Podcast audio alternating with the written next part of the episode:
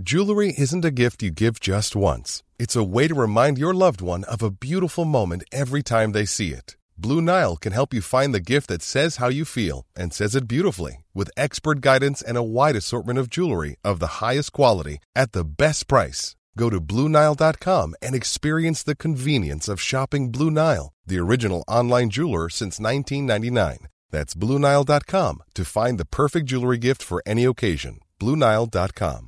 Many of us have those stubborn pounds that seem impossible to lose, no matter how good we eat or how hard we work out. My solution is PlushCare.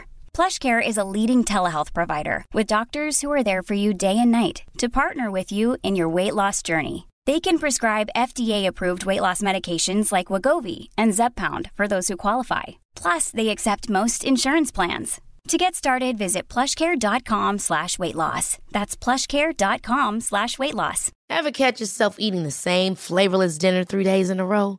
Dreaming of something better? Well, HelloFresh is your guilt-free dream come true, baby. It's me, Kiki Palmer. Let's wake up those taste buds with hot, juicy pecan-crusted chicken or garlic butter shrimp scampi. Mm. Hello Fresh. Stop dreaming of all the delicious possibilities and dig in at HelloFresh.com. Let's get this dinner party started.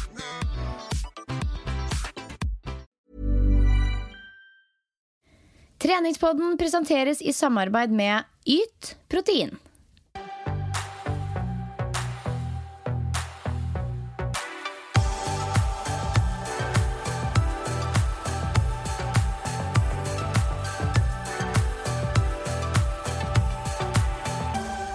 Hallo og velkommen til treningspodden.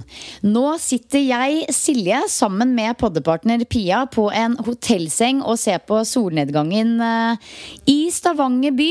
Eh, og vi er klare for helg to med ShapeUp Convention turné 2019. Det stemmer. Vi fløy hit på hvert vårt fly, for ordens skyld, eh, i dag. Vi har vært på en befaring på SIS sportssenter, der vi skal være i morgen. Og altså, alt er så på stell at jeg blir nesten litt nervøs av bare det, fordi ting er så på skinner, hvis du skjønner.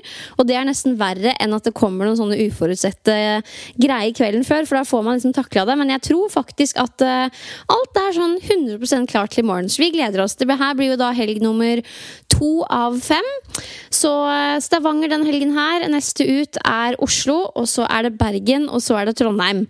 Og så vidt meg bekjent, så er det fortsatt noen ledige plasser i de ulike byene. Så hvis du som lytter enda ikke har meldt deg på, men ser at uh, du har mulighet og tid og lyst, så stikk inn på shapeupconvention.no og sikre deg ei lita plass.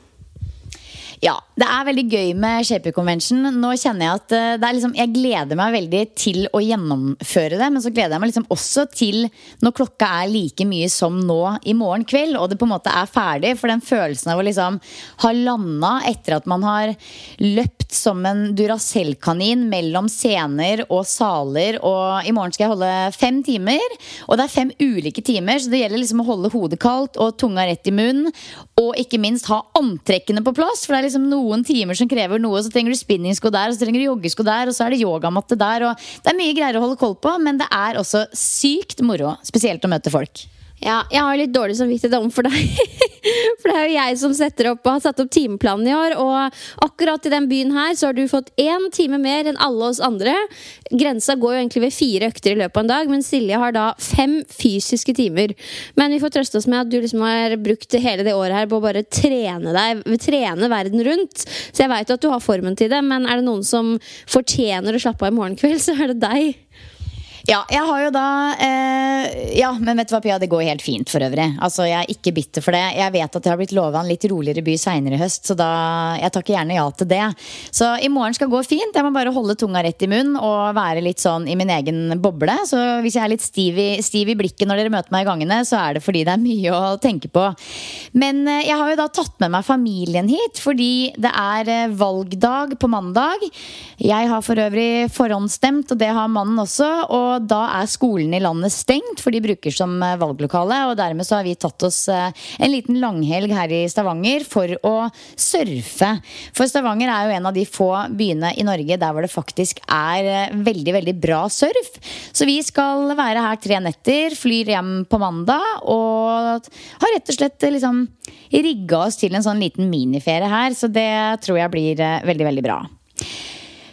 Men Pia, det vi skal snakke om denne uka, det er noe som liksom bare kom litt sånn over meg her en dag. Hvor jeg var på eh, Det var i forbindelse med at jeg hadde gruppetimer på Myrens, der hvor jeg jobber. Og eh, var liksom i en samtale med noen kollegaer, og så liksom tenkte jeg på etterpå bare sånn Altså, det florerer virkelig av veldig sånn finurlige begrep på diverse sånn treningsøkter og treningsformer og treningsutstyr. Og jeg kan skjønne at folk klør seg litt i huet og eh, ser ut som spørsmålstegn hvis de overhører eller er i en dialog med andre treningsnerder om trening.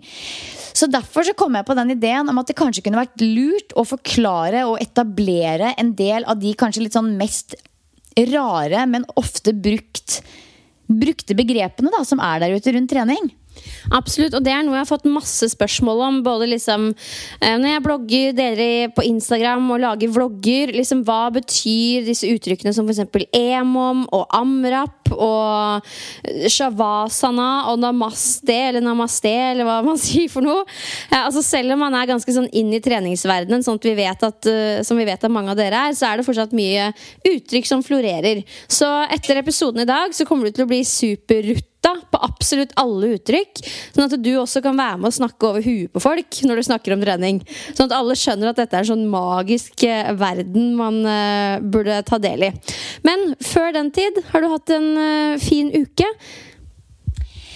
Ja, jeg har hatt en veldig fin uh, uke. Jeg har jo, som jeg snakka om før, også rigga meg til en sånn ganske fleks høst. Men allikevel så er det Jeg blir liksom støtt overraska over hvor på en måte, kall det flink i gåstegn man er til å fylle opp denne tida si uansett. Da. Så jeg vet ikke om jeg får lov å si det høyt, men jeg har hatt det ganske travelt. og så har det jo Det har skjedd en del litt sånn nye, litt sånn morsomme ting på, på, på, jobbfronten, faktisk. Der hvor jeg fikk liksom kasta på meg et uh, vikariat på Sandvika videregående. Så jeg har faktisk begynt å undervise der uh, i en 25 %-stilling. Og det er utrolig gøy. Så det jeg gjør, det er at jeg møter da elever i andre og tredje klasse på Sandvika videregående. Eh, og rett og slett undervise gruppetrening for dem. For de har valgt et valgfag som heter bredde idrett, eller bredde fitness. Der hvor de skal lære fire ulike konsepter, altså gruppetreningskonsepter før jul, og fire ulike konsepter, eller da aktiviteter, kan vi kalle det, etter jul. Så nå før jul så er det f.eks. spinning, høypuls, altså trinn i sal, eh, det er sirkeltrening, og det er mobilitet og bevegelighet som jeg skal ta dem igjennom. Og dette her er jo veldig, veldig nytt, men eh, allikevel litt sånn det er liksom kjent materiell, men det er veldig nytt å undervise i skolesetting. Så for meg så har det vært litt sånn derre Eh, du vet, I en startprosess på noe nytt så må man liksom vri huet sitt og liksom sette seg litt inn i ting. Så jeg har egentlig brukt mye tid på å liksom tenke og, og, sette meg inn i nye systemer. Og ja, du vet. Men nå i dag eh, Jeg kommer dit uh, egentlig sånn nesten rett derfra nå, før jeg kom og satte meg på flyet. Og i dag kjente jeg at det rulla for første gang. Jeg eh, har hatt elevene der i dag, på fredag. Vi har hatt om litt teori om eh, Borg-skala, som da er en eh, subjektiv intensitetsskala. Vi har hatt om intervallprinsippet og litt sånn generelt om utholdenhetstrening.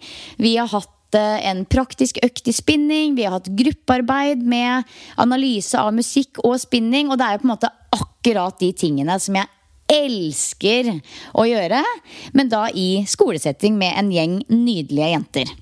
Det høres ut som en eh, stilling som er perfekt for deg, og en stilling som jeg tror ikke sånn veldig mange andre i Norge kunne hatt. Eller jeg veit ikke. Men eh, jeg er også glad for å høre at du liksom tar litt ansvar for å fostre opp nye shapeup-instruktører. Men jeg blir litt nysgjerrig, Silje, fordi nå sier du at du har det litt travelt, og dette høres kjent ut fra før du reiste også. Så nå føler jeg at nå er du litt sånn kasta inn i hverdagen i Norge igjen. Men føler du at du liksom har hodet over vannet, at du lever på en måte som du vil, eller har på en måte hverdagen hverdagen her hjemme tatt litt sånn kontroll over deg, hvis du skjønner? Eh, et par moments den uka her, når jeg satt liksom på kvelden og geeka foran PC-en, da, da, var det litt sånn Fader, nå har hverdagen tatt kontroll over meg. Men jeg skal ta kontroll over hverdagen igjen, og jeg vet at dette bare er en liten periode før jeg kjenner at jeg har hodet over vannet igjen. Så det handler egentlig bare om at jeg må finne litt struktur. Finne ut hvilken dager og når jeg skal eh, forberede meg til de ulike tinga. Altså, alt det jeg gjør, krever mye forberedelse. Undervisning krever mye forberedelse. Gruppetrening krever mye forberedelse.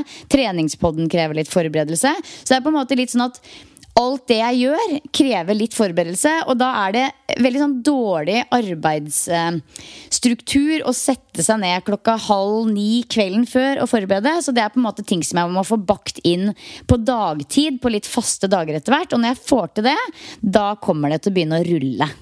Og så glemmer man jo gjerne den å legge inn den forberedelsestida i kalenderen. Eller jeg gjør i hvert fall det. Det er sånn, det går gjerne slag i slag. Tenker at eh, jeg rekker å holde det foredraget der, så da er jeg bare rett å holde de PT-timene.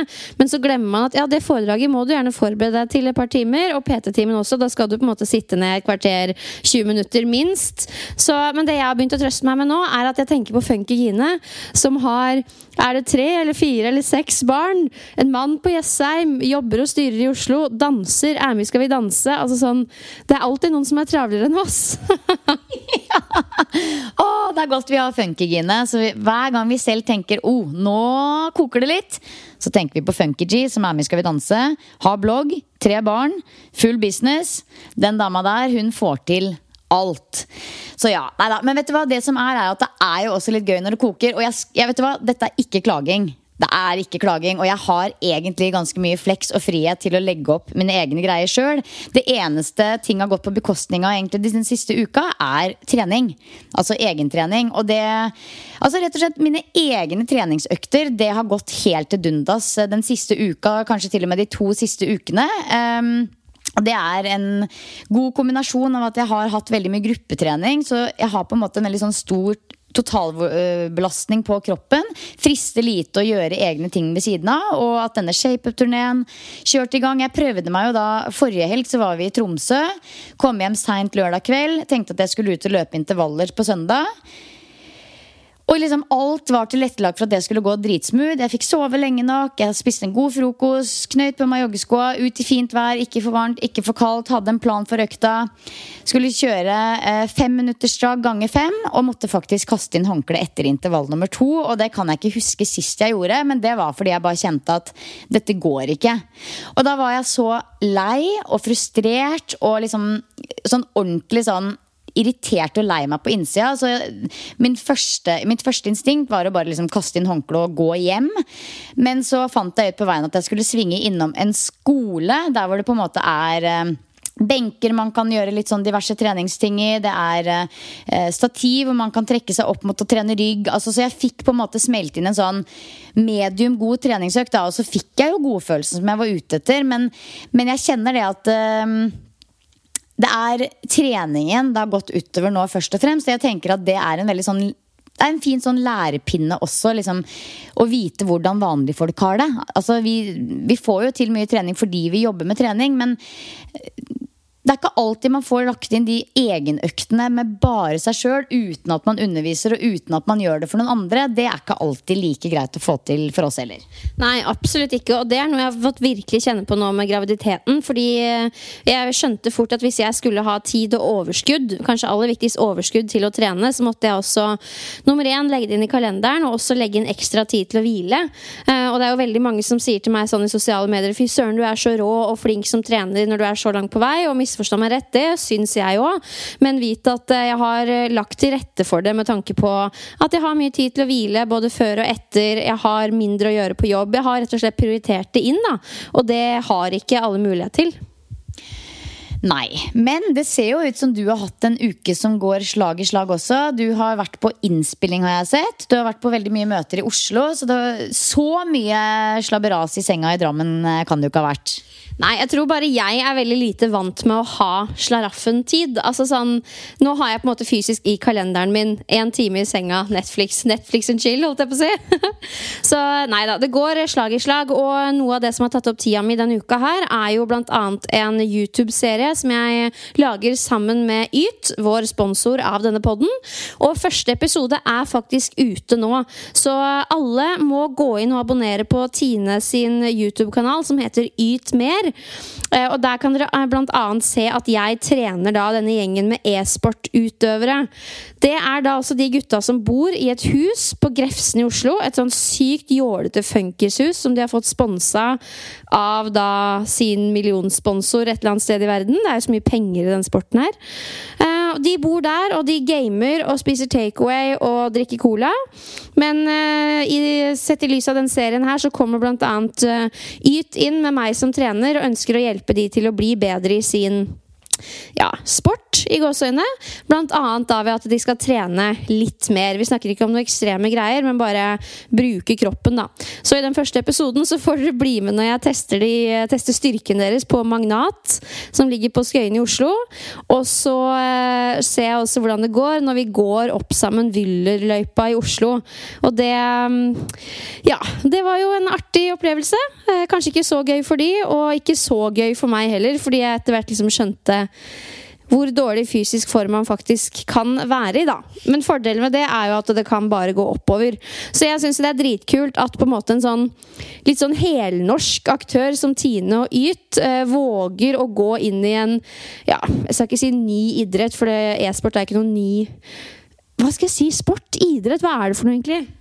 Jeg, jeg, tror vi kaller det en sport. Det heter jo en e-sport. Og vet du hva, etter at vi, snak, vi snakka jo om dette her også litt sånn tidlig i prosessen, når du begynte innspillingen eh, med, med, Yt og disse utøverne. Og vi fikk faktisk flere mm, meldinger i innboksen på Instagram fra folk som både driver med idrett altså den tradisjonelle idretten, men også e-sport. Så det er nok bare litt sånn fjernt fra våres verden, deg og meg, Pia. Men jeg tror faktisk det er vanligere enn man skulle tro. Jeg vet at uh, vi har noen venner som har litt eldre barn, og de driver jo veldig mye med sånn gaming. Så jeg tror liksom det er veldig sånn Jeg er litt gammeldags på det feltet, tror jeg. jeg liksom tenker at det er liksom At man sitter og spiller Nintendo, at man bare sitter på ræva. Men kanskje det er mye sosialt i det òg. Kanskje man får trimma hjernen hjernen på en måte som ikke vi liksom vet om. Jeg vet ikke, men jeg tror det kalles e-sport, og det er vel sport av en grunn? Ja, får, ja da e-sport, da går vi for sportsbegrepet. Men ja, uten tvil så er dette her mye større enn vi aner. Og nettopp derfor syns jeg det er kult at Tine går inn og vil sette litt mer fysisk aktivitet på agendaen. Da, for det, det føler jeg virkelig at trengs, i hvert fall blant disse gutta her som sitter og spiller eh, 24-7.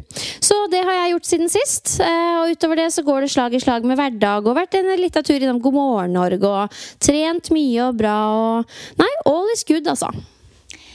Så bra. Du, vet du hva, Pia? Jeg tror vi bare rett og slett ruller i gang med hoveddelen.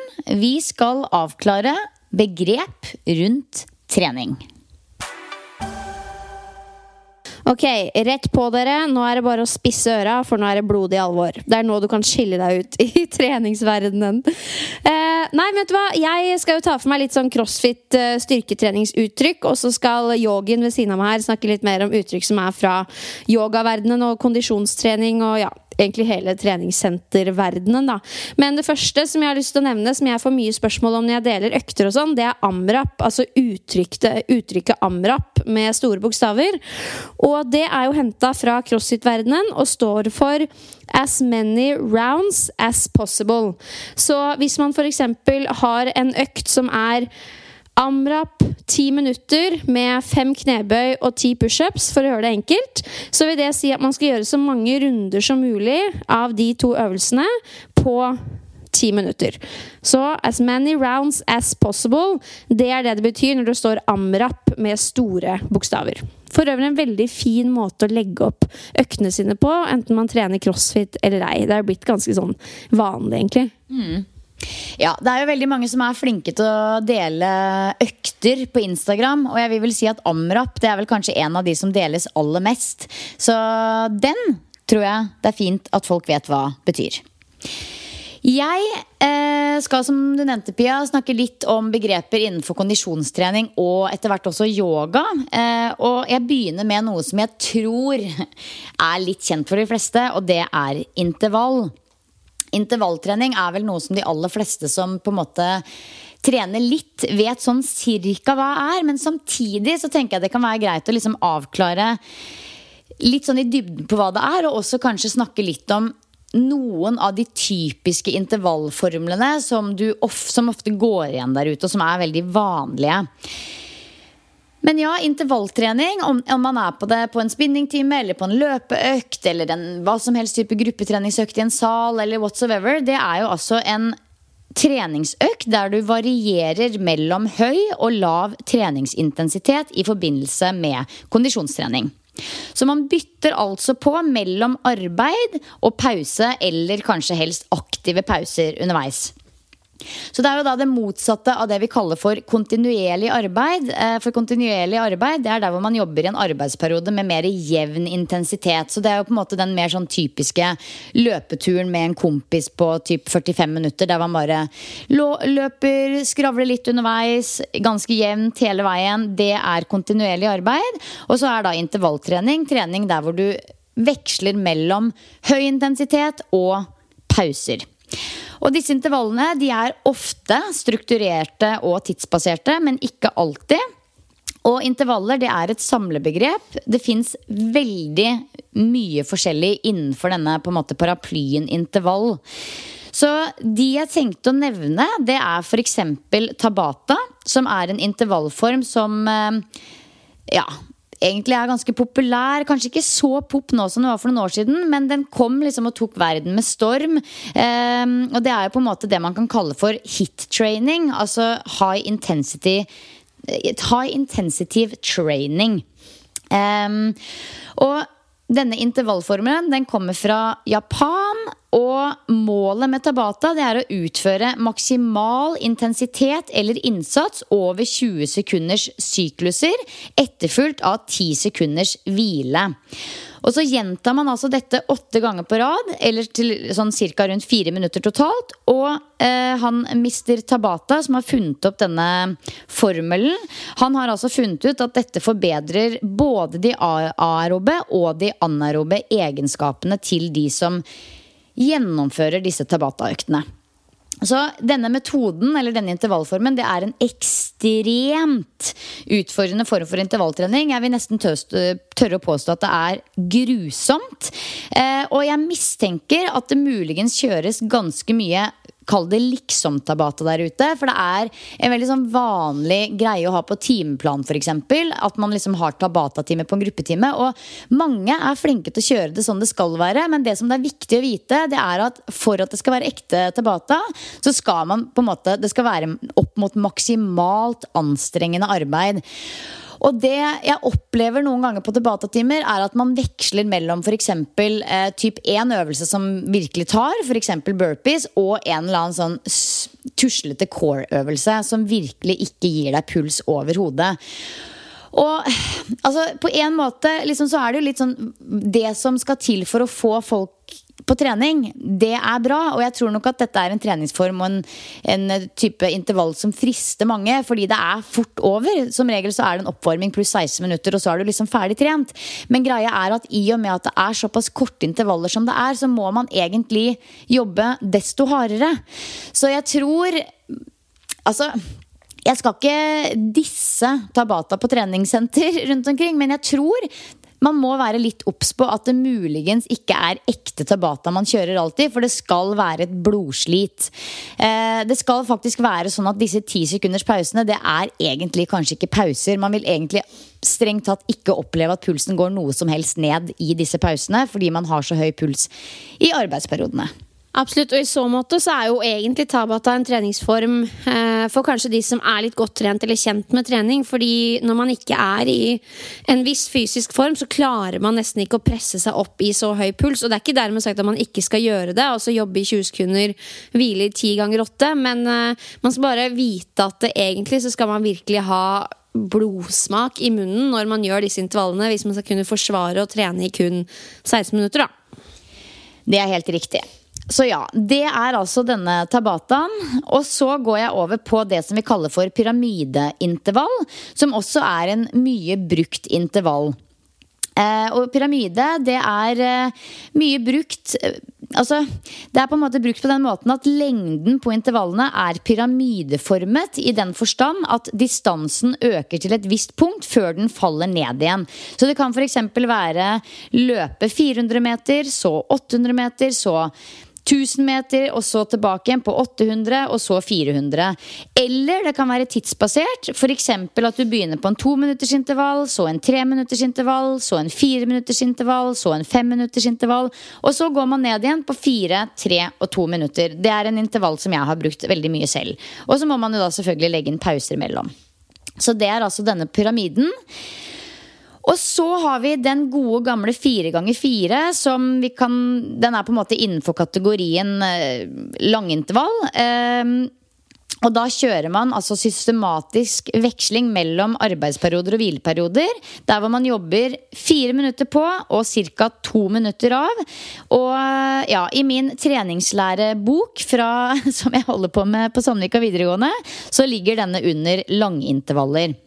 Og for dere som er i litt sånn oppstartsfasen, så er det helt innafor å begynne med fire minutter ganger to. Og etter hvert kanskje øke til fire minutter ganger tre. Og så til slutt ha som mål at man legger seg på fire ganger fire. Så tenkte jeg helt til eh, slutt å nevne også fartslek, som er en eh, veldig fin eh, type intervall å kjøre utendørs. Det er en form for improvisert veksling mellom høyere og lavere intensitet. Eh, der hvor man f.eks. kjører temporykk, sprint, bakkespurt osv. Så, videre. så det er på en måte litt usystematisk, men veldig morsomt.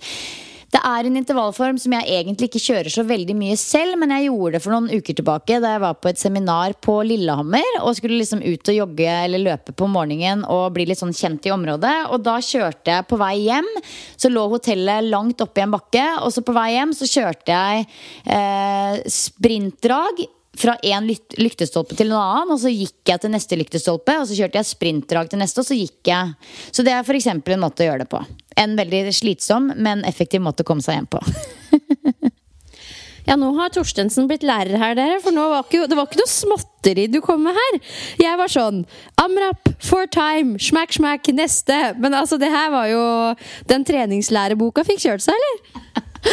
vet du hva, jeg lover Det er den intervallen som tar mest tid. Jeg er jo veldig glad i intervalltrening. vet du, Pia, Så akkurat her blei det mye prat. Det kjente jeg. Det var faktisk litt svett av meg sjøl. Men eh, jeg lover. I will keep it down from now. Nei, jeg liker det. Jeg tror mange setter pris på det. Det var bare sånn Hm, Jøss, yes, et lite foredrag! så da blir det jo egentlig litt lol å komme med min neste, men jeg får masse spørsmål om det, så jeg kjører på. Eh, det er rett og slett eh, forkortelsen FT, altså for time, som man ofte ser i crossfit-verdenen. Så hvis man har en treningsøkt eh, som det står for time først, altså FT, så betyr det at man skal gjøre det arbeidet som står der, så fort som overhodet mulig. Alt innenfor rimelighetens grenser, selvfølgelig, for hvis det er mye arbeid som skal gjøres, så må man jo legge legge opp økta deretter. Men det betyr rett og slett at man bare skal mose igjennom f.eks. en økt med 30 wallballs, 10 thrusters, 100 eh, air squats, 50 eh, pushups Ja, dere skjønner greia. Og scoren din, det er på en måte den tida du klarer å gjennomføre økta på, da. Nettopp. Da lærte jeg noe nytt i dag også. Takk, Pia. All right. Um, nå nevnte jeg jo så vidt dette her i den tabataen at tabata er en treningsform der hvor du på en måte får testa både anaerobe og aerobe egenskaper. Så de to begrepene blir mine to neste. Og da er det sånn at Ulike typer muskelarbeid krever ulik utholdenhet. Og vi skiller da mellom de to hovedtypene av utholdenhet, som er da aerob og anaerob utholdenhet. Så hvis vi begynner med på en måte det vi trener mest, da, så er det aerobt arbeid. Og dette er på en måte evnen til å kunne gjennomføre langvarig arbeid med middels til høy intensitet. F.eks. i en fire ganger fire. Eller på en uh, løpetur med litt høyere intensitet. Så da jobber man eh, sånn at musklene får nok oksygen til det arbeidet som man utfører.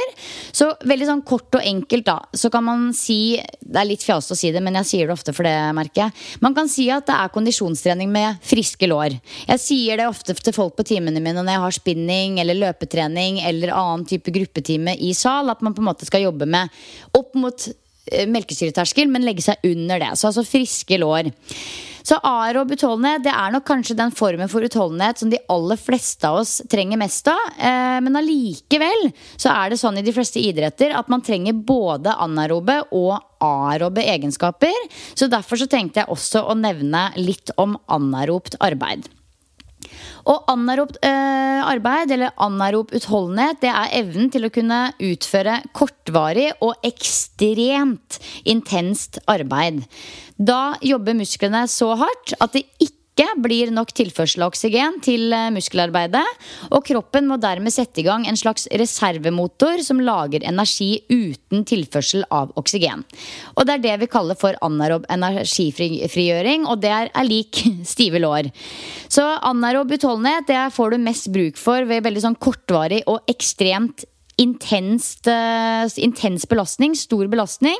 Så eksempel hvis man liksom må virke, sånn råspurte til bussen opp en bratt bakke, typ, det, da må man liksom få i gang de anaerobe egenskapene. Så det er to begreper som jeg tror de fleste sikkert har lært eh, på gymmen en eller annen gang, men som man kanskje ikke tenker sånn veldig mye over. Men det kan være greit å vite hvis man driver mye med kondisjonstrening, at man eh, differensierer mellom disse to. Ja, man trener de to eh, egenskapene.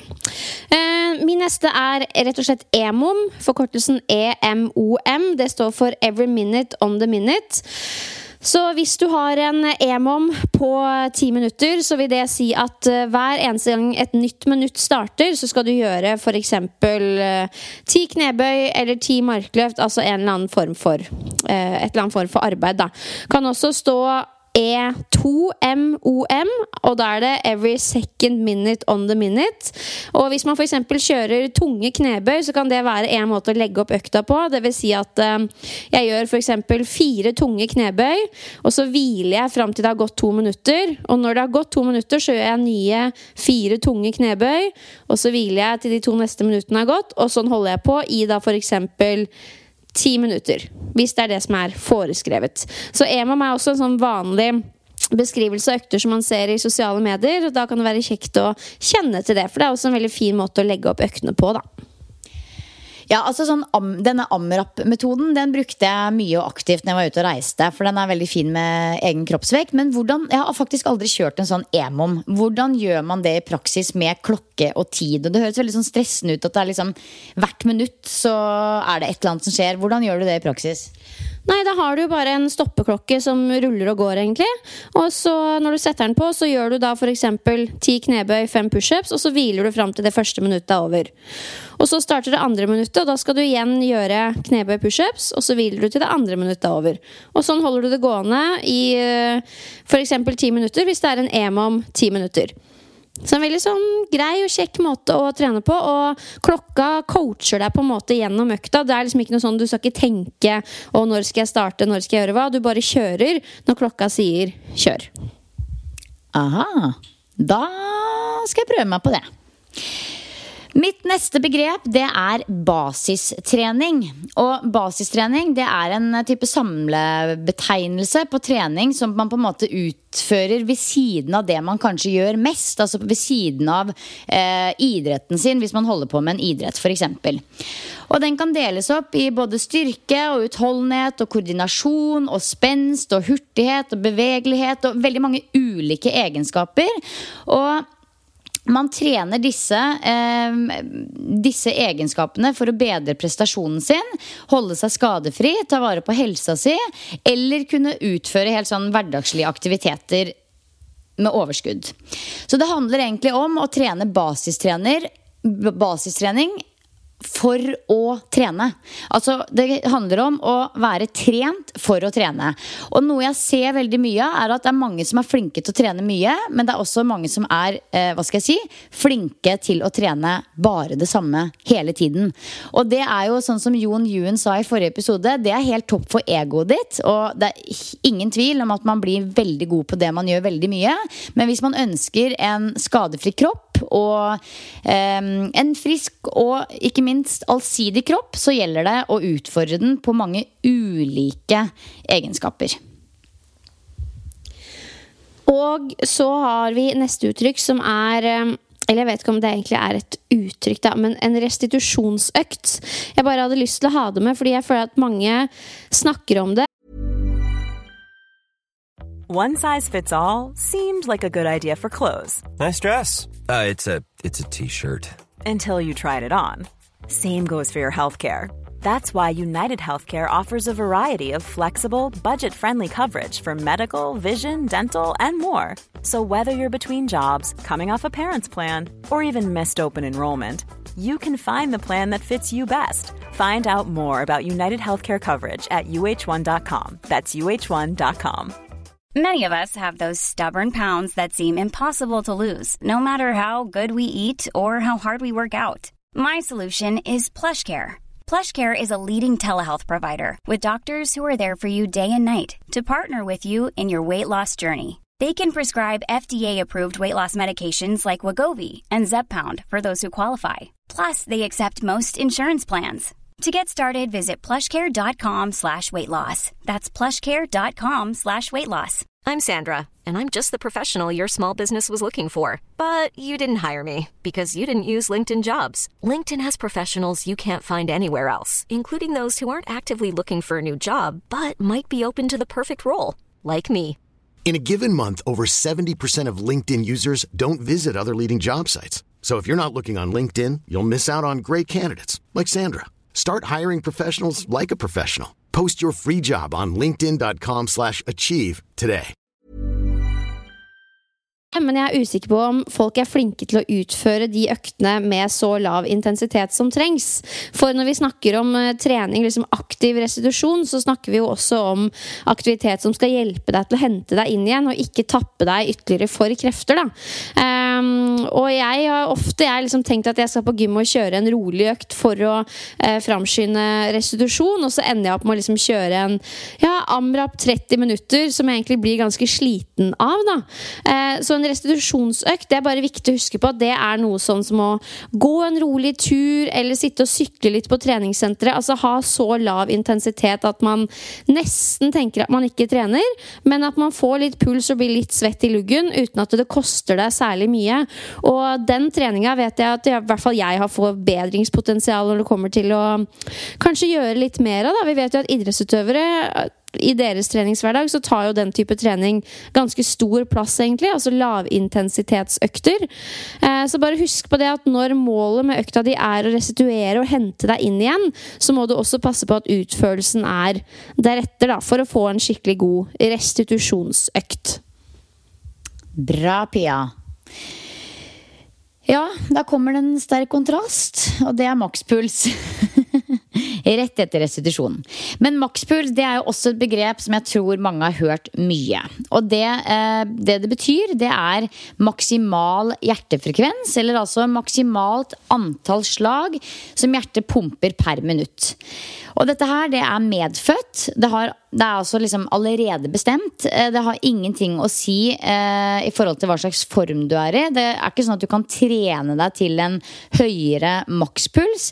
Så de som liksom fortsatt går rundt og tror det, at eh, makspulsen sier noe om hvor god form du er i, de bare liksom legg den død.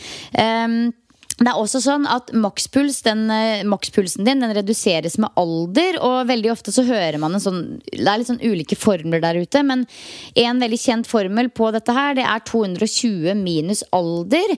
Og det er en formel som brukes mye hvis man f.eks. skal plotte inn makspulsen sin på et type pulssystem i spinningsal eller løperom. Men det det er lurt å vite, det er at du kan godt gjøre det, men det er ekstremt upresist. Så det er ikke sikkert du får noe spesielt eh, Det er ikke sikkert du får henta så mye ut av den økta med den formelen. Så hvis du skal bruke mye pulsbasert trening, så kan jeg anbefale at man tar en såkalt makspulstest for å være helt sikker. Og da gjelder det å tenke seg litt om hva slags aktivitet er det du på en måte gjør mest av. Er det løping, er det sykling, er det roing? Og så velger du den aktiviteten du gjør mest av, og så tar du en makspulstest i den aktiviteten.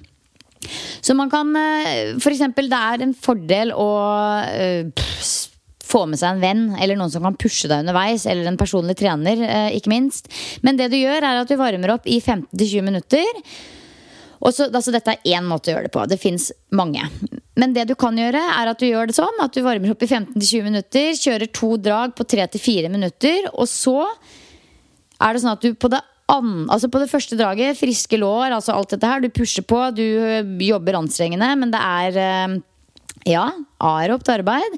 Og på det andre draget så starter du kontrollert, og så avslutter du med en skikkelig, skikkelig, skikkelig spurt. Siste halvdelen, slik at du får pressa deg maksimalt. Og da er det egentlig bare sånn at du går inn på klokka di etterpå, og så måler du, eller så ser du hva det på en måte høyeste antall slag som hjertet slo var. Og så bruker du det eh, til seinere. Så det kan også være verdt å nevne at hvis du tar en sånn test på sykkel, så vil, nok, eh, så vil du sannsynligvis ha litt sånn lavere eh, svar, eller litt lavere makspuls, enn du ville hatt når du f.eks. For løper, fordi du bruker mer kropp når du løper, og det er enklere å, eh, å, å presse deg enda mer maksimalt. Da. Men igjen, det kommer helt an på. Hvis du er syklist, så er det enklere på sykkel. Ja, og videre. Har du tatt sånn test på sånn lab når du har på deg sånn maske og løper på mølle og hurra meg rundt? Jeg har ikke tatt eh, Det er vel sånn laktat- og oksygenopptak-test, og det har jeg aldri gjort. Selv om Melina Magelas ga meg tilbud en gang, og da var jeg sånn Ja, det, det frister veldig, kjenner jeg. Men vet du hva, jeg skal gjøre det, selvfølgelig. Jeg har egentlig bare ikke fått rota meg til det. Men sånn, altså meg og min trening er jo på et såpass hva skal jeg si, lavt nivå at jeg har egentlig ikke noe sånn veldig behov fordi hva skal jeg si, verdiene. Eh, men samtidig så er det jo alltid gøy å liksom se hva slags potensial og kapasitet man har. Så ja, det hadde vært gøy gjort en gang, men jeg har ikke fått rota meg til det. Men jeg har tatt makspulstest. Og det er jo ganske grusomt og gøy på samme tid, kan du si. Ja, Det er ikke noe man gjør så ofte. jeg har også fått tilbud av det av Melina, så vi burde dra og gjøre det sammen.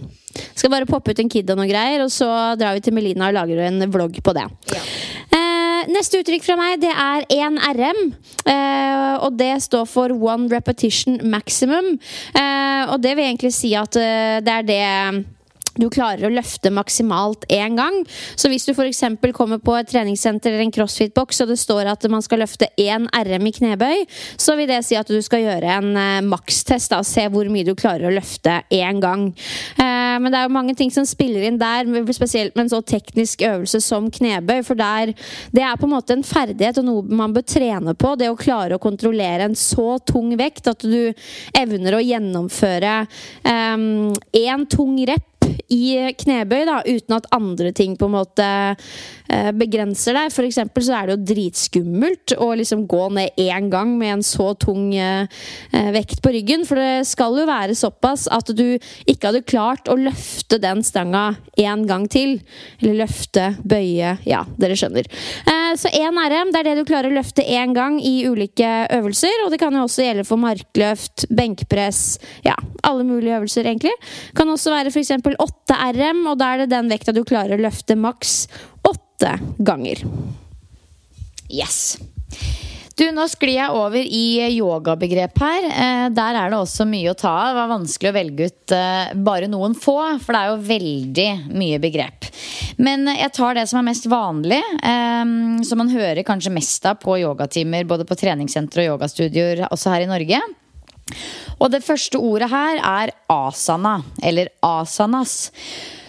Og helt sånn kort og enkelt så betyr det yogastilling. Eller yogaposisjon, yogaposisjoner. Um, og sånn egentlig, dette er jo da et ord på sanskrit. Eh, sanskrit er et eh, gammelt, gammelt, gammelt sånn kulturspråk fra India som fortsatt brukes aktivt i India. Det er på en måte et av de språkene som fortsatt brukes. De har jo veldig mange språk i India. Men eh, når man refererer til asanas, eh, så er det altså den fysiske yogaen som man refererer til. Og sånn opprinnelig så betyr ordet sete, og det betyr da egentlig at det er en sitt sittende posisjon for meditasjon. Men nå i Vesten og liksom i moderne yogaverden så snakker man om asana som eh, altså alle disse yogaposisjonene som gjør fysisk yoga. Og så er det også en av disse eight limbs of yoga, altså en av disse grenene, disse åtte grenene, som jeg snakket ganske mye om i yogaepisoden som vi ga ut i januar. Og da er det også viktig å huske på at selv om man utøver asana, så betyr ikke det nødvendigvis at man utøver masse yoga. Altså, og omvendt. Altså, man kan ikke gjøre så mye asanas og fortsatt utøve yoga. Hvis du skjønner hva jeg mener med det. Yes. Hmm. Det er veldig sånn oppklarende, fordi det er ofte jeg kommer på yogatimer, og så snakker instruktøren liksom over huet eh, til meg liksom med masse sånne ord som hun tydeligvis har lært på kurset, men som jeg ikke aner hva betyr. Så det der tror jeg egentlig at mange lurer på, kanskje uten at de veit det òg. Eh, min neste er jo igjen ganske enkel. Det er rett og slett WOD. W-O-D. Det er også et crossfit-uttrykk som jeg tror mange har støtt på, og kanskje mange veit hva er, da, men jeg får fortsatt spørsmål om det.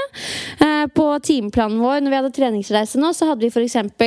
Avreise Wood som en av øktene, og da var det tre ulike som spurte hva betyr egentlig Wood, det ordet der. Og det skjønner jeg jo. Jeg tror vi er så inn i denne treningsverdenen at vi noen ganger glemmer at uh, ikke alle er det.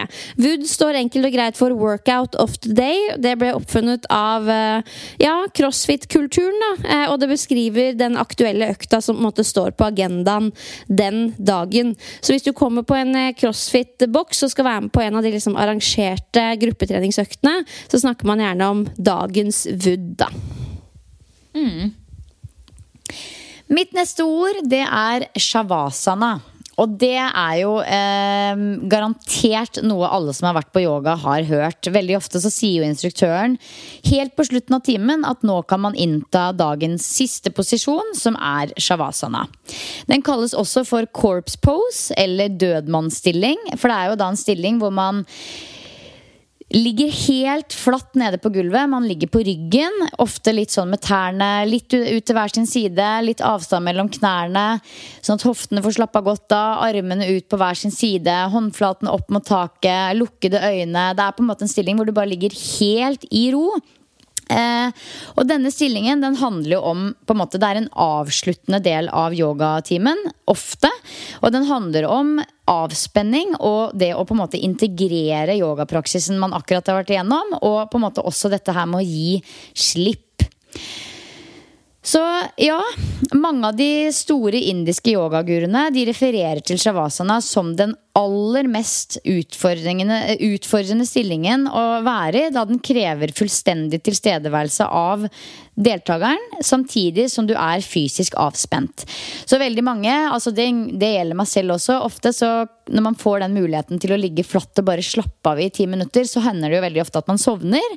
Og det er jo ikke rart at det skjer. Det er ikke noe gærent med at det skjer, og det, det er helt naturlig. Og det er jo også på en måte flott at man har evnen til å gi så slipp at man sovner. Men egentlig så er det jo meninga at man skal gi totalt fysisk slipp med det vi kan si kalle for mental awareness. Sånn at man skal klare å holde hodet fokusert, men la kroppen hvile. Og integrere praksisen. Så det handler om å på en måte altså Det er et veldig fint eh, ordtak på engelsk som, eh, som, eh, som jeg leste, som går sånn som dette. 'Becoming who you are instead of what you do'. Og det er på en måte I shavasana så har man på en måte muligheten til å kjenne litt på hvem man er, og ikke bare på alt man gjør. For det er jo sånn som Hvis jeg tar meg selv som eksempel, så er jeg jo mamma, jeg er gruppetreningsinstruktør, jeg er nå blitt plutselig videregående skolelærer, jeg er kollega, jeg er venninne, jeg er veldig mange ting. Jeg er blondine. Altså det er liksom Man er så mange labels. Men når man ligger i shavasana, så skal man på en måte få muligheten til å kjenne på hvem man faktisk er, uten alle disse merkelappene. Og det kan være fint, og det kan være veldig vondt. Så det er en veldig sånn sårbar eh, posisjon å være i, og det er en veldig viktig eh, yoga-asana. Åh. Jeg husker jeg var på én yogatime en gang, og da begynte jeg å gråte fordi jeg liksom følte at jeg bare fant en eller annen sånn ro, eh, hvor man bare var. Og jeg tror kanskje det Jeg føler at det er det du beskrev nå. Ja, jeg hørte Hanna Sundquist, som er eh, redaktør, redaksjonssjef i ShapeUp, som også er med oss på turné.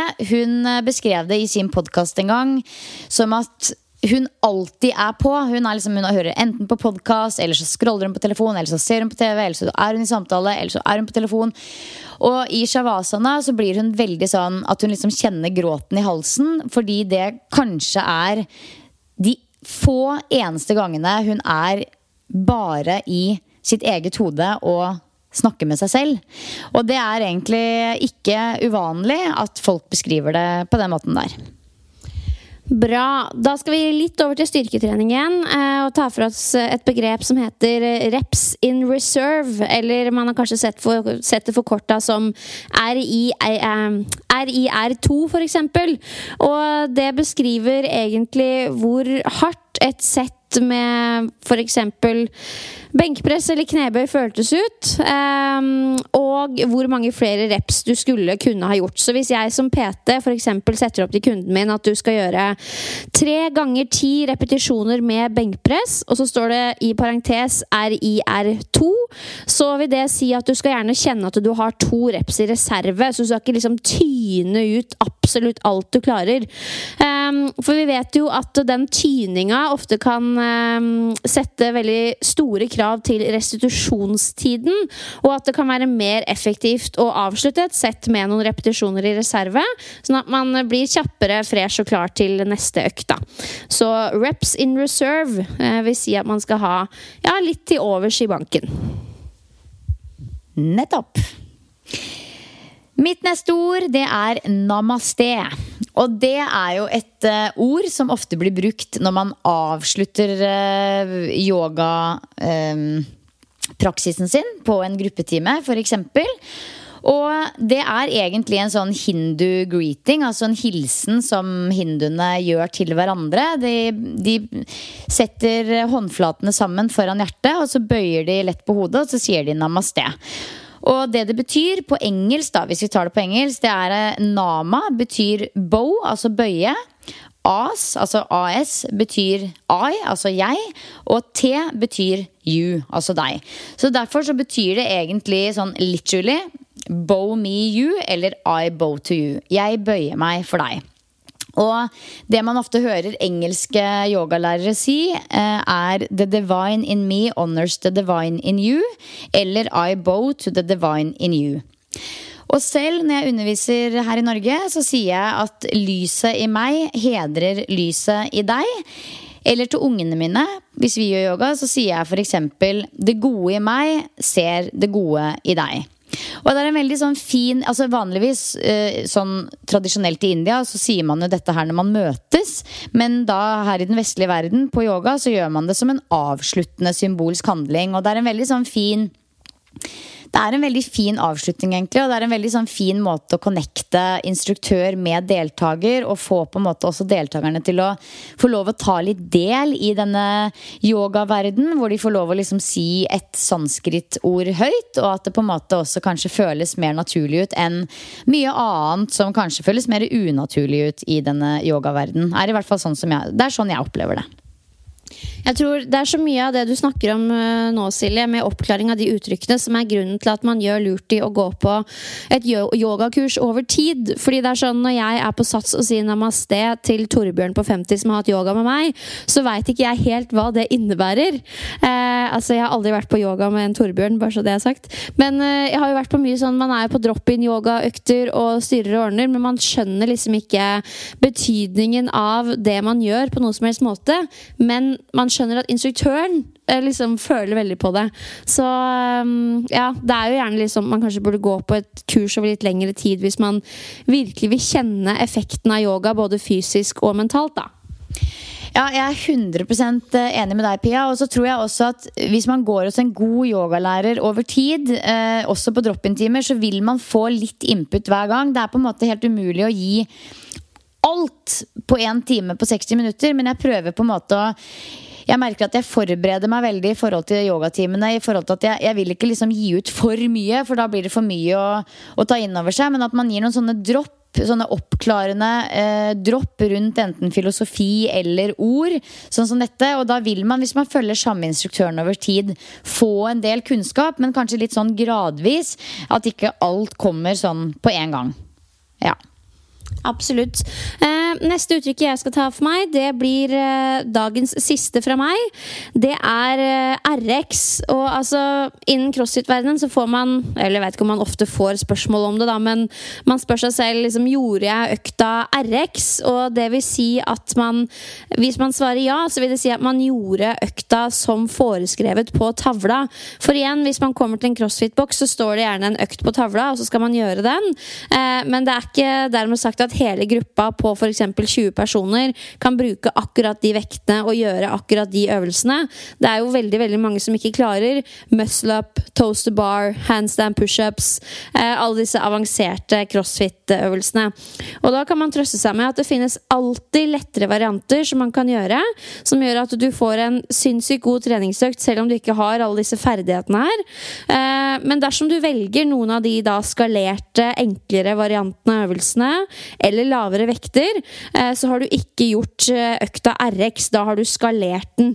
Men det er ikke noe nedtur i det hele tatt, snarere tvert imot. Det er noe av det dummeste du gjør, er å på en måte angripe en crossfit-økt som er over din evne, og det er jo gjerne da de skadene skjer som man hører om innenfor crossfit.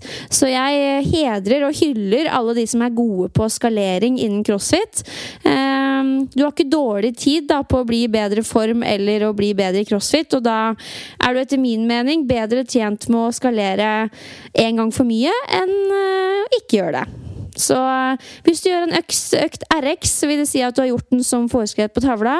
Hvis ikke, så har du ikke gjort den RX. Da har du skalert den litt til ditt nivå, men det er ikke noe nedtur, snarere tvert imot.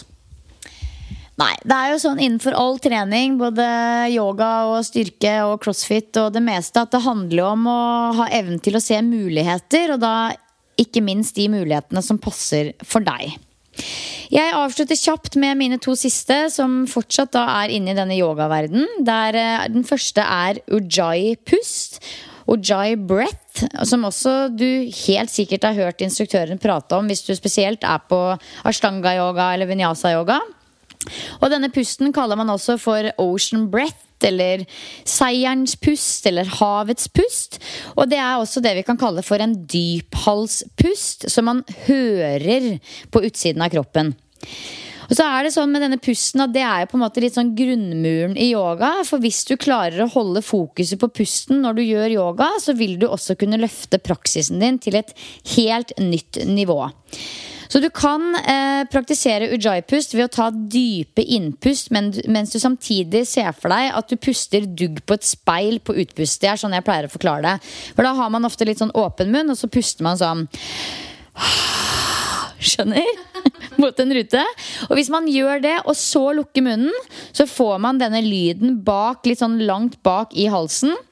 Eh, og det er denne ojai-pusten. Så pust på yoga det skaper energi og varme, og det gjør deg samtidig fokusert og til stede. Og det er jo en uh, genial måte å integrere meditasjon på i yogapraksisen sin. Og helt kort til slutt, props. Det er også et uttrykk som er veldig sånn rart og random, men som alle instruktører sier på yoga, og det betyr noe så enkelt som utstyr. Props er lik utstyr. Så det kan f.eks. være det som vi kaller for bolster, en sånn kjempestor pute som du bruker på yin-yoga. Det kan være en kloss som du bruker for å for få litt forlengelse fra gulvet. Det kan være et belte. Altså Det er rett og slett hjelpende utstyr det er, er props. Så det er jo litt rart dette her med at på en måte altså, Instruktørene spesielt i yoga De bruker liksom en, en miks av både engelske uttrykk og norske uttrykk og sanskrit, så det blir jo litt sånn hurlumheim-miks. Men jeg syns jo det er fint å bruke dette gamle språket, eh, som er liksom et klassisk kulturspråk, dette sanskritspråket, samtidig som jeg prøver å gjøre yoga folkelig ved å også forklare hva det heter på norsk. Så det fins mange måter å gjøre det på.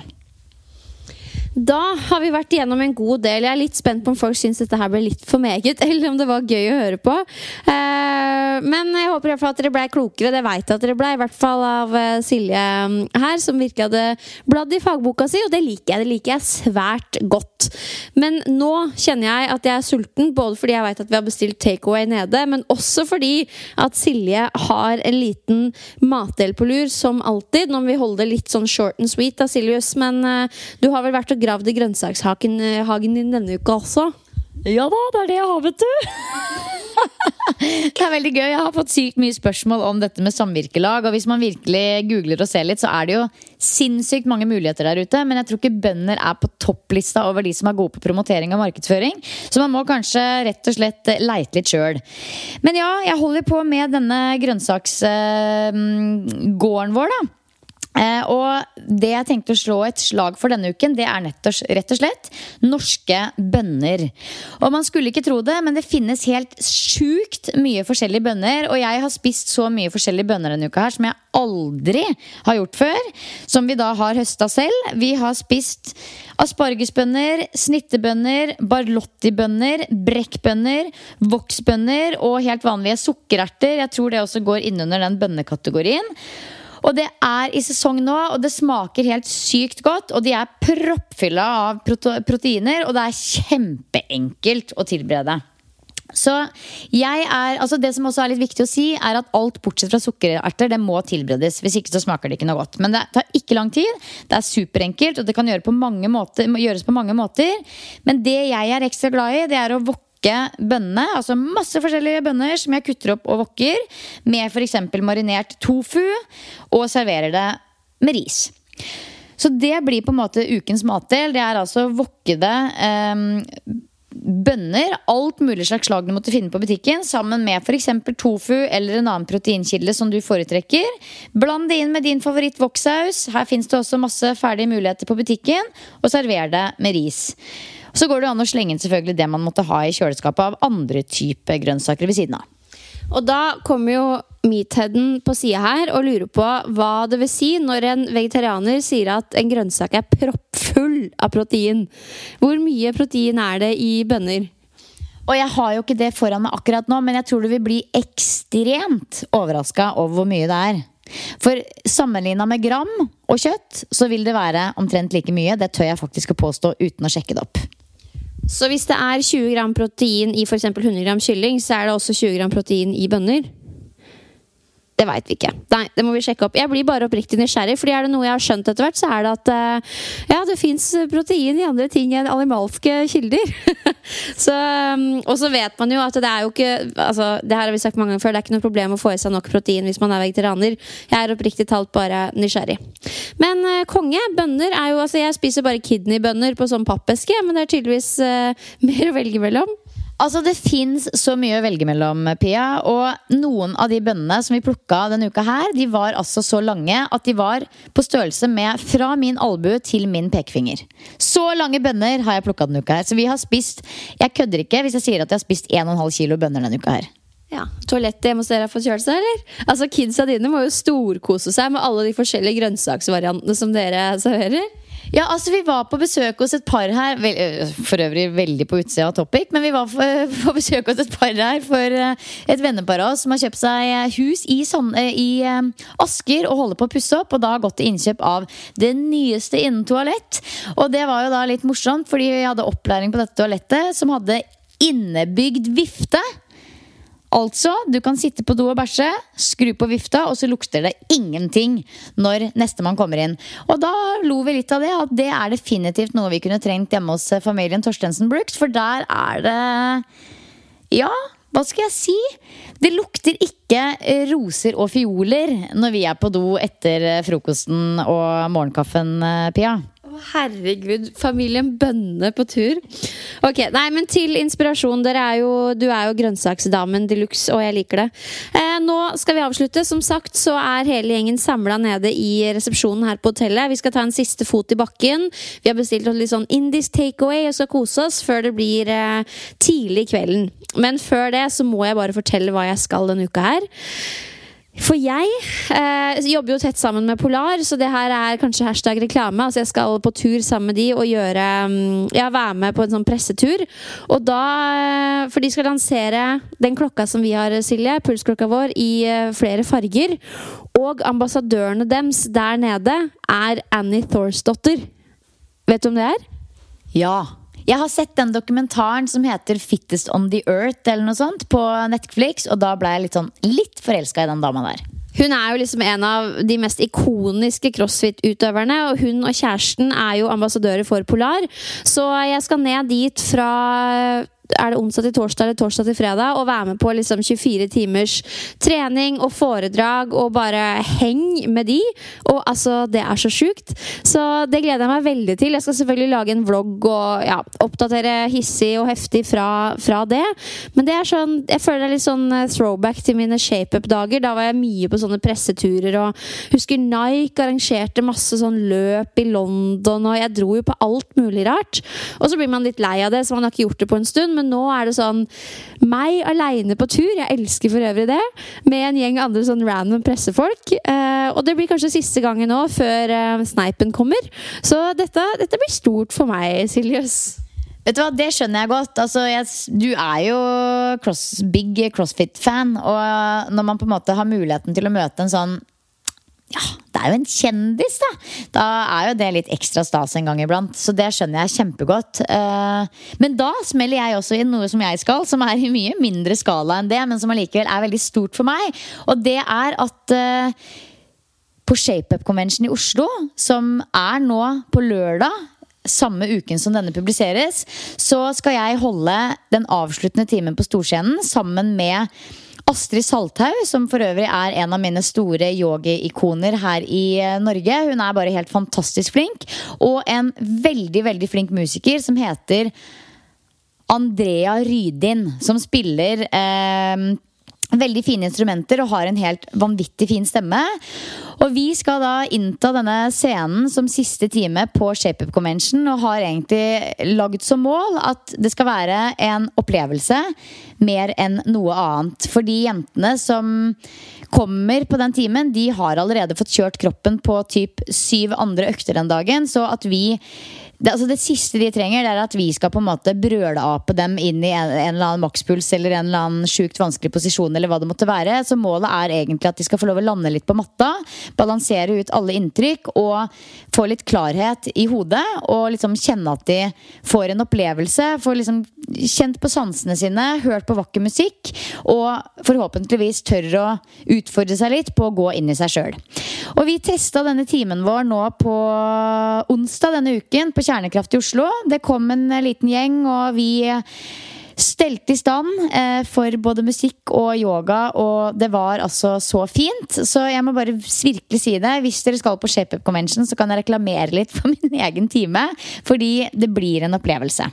Så det kan jeg anbefale. Og det er litt sånn Det er jo første gangen jeg kjører yoga på convention nå i høst. Og jeg kjenner jo at det er på utsida av komfortsona, for å si det sånn. Og det, det, er, det er, på utsida av komfortsona, men det er litt sånn at når jeg fikk muligheten til det på denne scenen, så tenkte jeg at ok, hvordan blir man bedre? Jo, man timer opp med de beste. Så derfor så inviterte jeg meg med Astrid, og det tror jeg kommer til å bli helt sykt bra.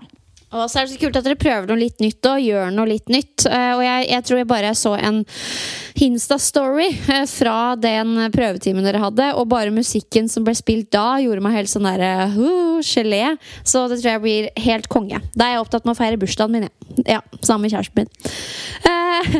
Du, tusen takk for at dere hørte på ukas episode. Vi håper som sagt at dere var litt oppklarende og litt interessant. Fyr løs med tilbakemeldinger på Instagram hvis dere har noen. Eh, og kom også som alltid med forslag til hva dere vil at vi skal snakke om. Vi trenger alltid gode ideer fra dere. Så får dere ha en fantastisk sporty uke, og så poddes vi neste uke. Yes! Ha en fabelaktig uke, alle sammen. Vi poddes.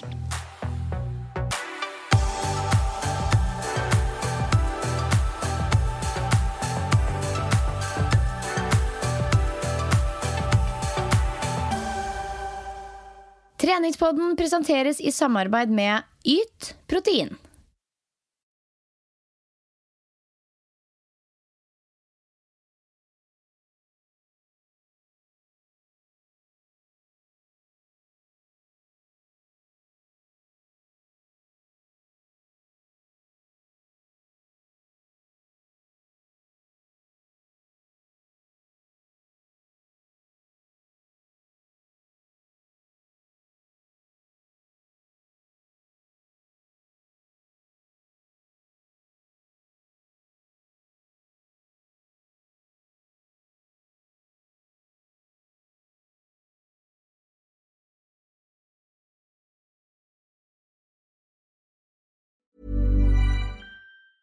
Even when we're on a budget, we still deserve nice things.